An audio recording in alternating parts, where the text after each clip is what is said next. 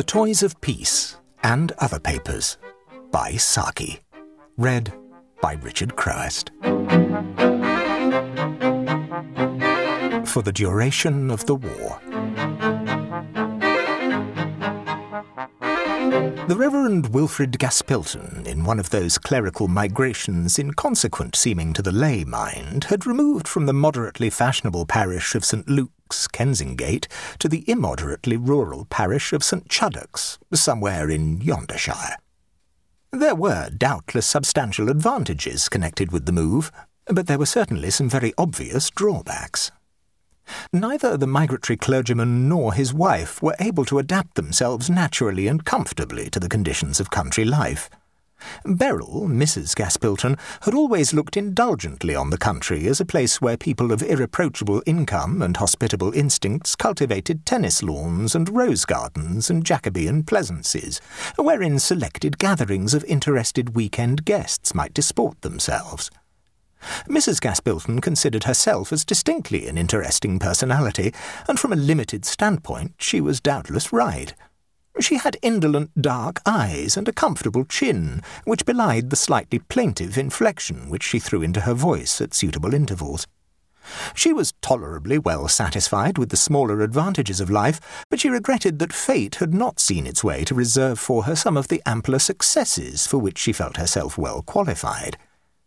She would have liked to be the centre of a literary, slightly political salon, where discerning satellites might have recognised the breadth of her outlook on human affairs and the undoubted smallness of her feet. As it was, destiny had chosen for her that she should be the wife of a rector, and had now further decreed that a country rectory should be the background to her existence. She rapidly made up her mind that her surroundings did not call for exploration, Noah had predicted the flood, but no one expected him to swim about in it. Digging in a wet garden or trudging through muddy lanes were exertions which she did not propose to undertake.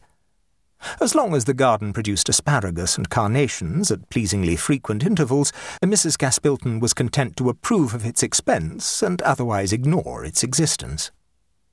She would fold herself up, so to speak, in an elegant, indolent little world of her own, enjoying the minor recreations of being gently rude to the doctor's wife and continuing the leisurely production of her one literary effort, The Forbidden Horse Pond, a translation of Baptiste Lepoy's L'Abreuvoir Interdit. It was a labour which had already been so long drawn out that it seemed probable that Baptiste Lepoy would drop out of vogue before her translation of his temporarily famous novel was finished.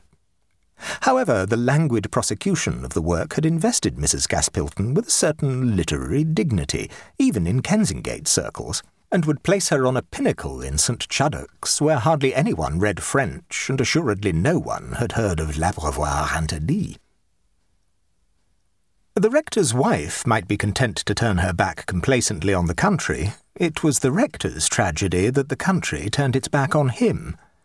With the best intention in the world and the immortal example of Gilbert White before him, the Reverend Wilfrid found himself as bored and ill at ease in his new surroundings as Charles II would have been at a modern Wesleyan conference. The birds that hopped across his lawn hopped across it as though it were their lawn and not his, and gave him plainly to understand that in their eyes he was infinitely less interesting than a garden worm or the rectory cat. The hedgeside and meadow flowers were equally uninspiring. The lesser celandine seemed particularly unworthy of the attention that English poets had bestowed on it, and the rector knew that he would be utterly miserable if left alone for a quarter of an hour in its company. With the human inhabitants of his parish he was no better off. To know them was merely to know their ailments, and the ailments were almost invariably rheumatism. Some, of course, had other bodily infirmities, but they always had rheumatism as well. The rector had not yet grasped the fact that in rural cottage life not to have rheumatism is as glaring an omission as not to have been presented at court would be in more ambitious circles. And with all this dearth of local interest, there was Beryl shutting herself off with her ridiculous labours on the forbidden horse pond. I don't see why you should suppose that anyone wants to read Baptiste Lepoy in English, the Reverend Wilfrid remarked to his wife one morning, finding her surrounded with her usual elegant litter of dictionaries, fountain pens, and scribbling paper. Hardly anyone bothers to read him now in France. My dear, said Beryl with an intonation of gentle weariness, haven't two or three leading London publishers told me they wondered no one had ever translated L'Abreuvoir Interdit, and begged me? Publishers always clamour for the books that no one has ever written, and turn a cold shoulder on them as soon as they're written. If St. Paul were living now, they would pester him to write an epistle to the Eskimo, but no London publisher would dream of reading his epistle to the Ephesians. Is there any asparagus in the garden? asked Beryl, because I've told cook. Not anywhere in the garden, snapped the rector, but there's no doubt plenty in the asparagus bed, which is the usual place for it. And he walked away into the region of fruit trees and vegetable beds to exchange irritation for boredom.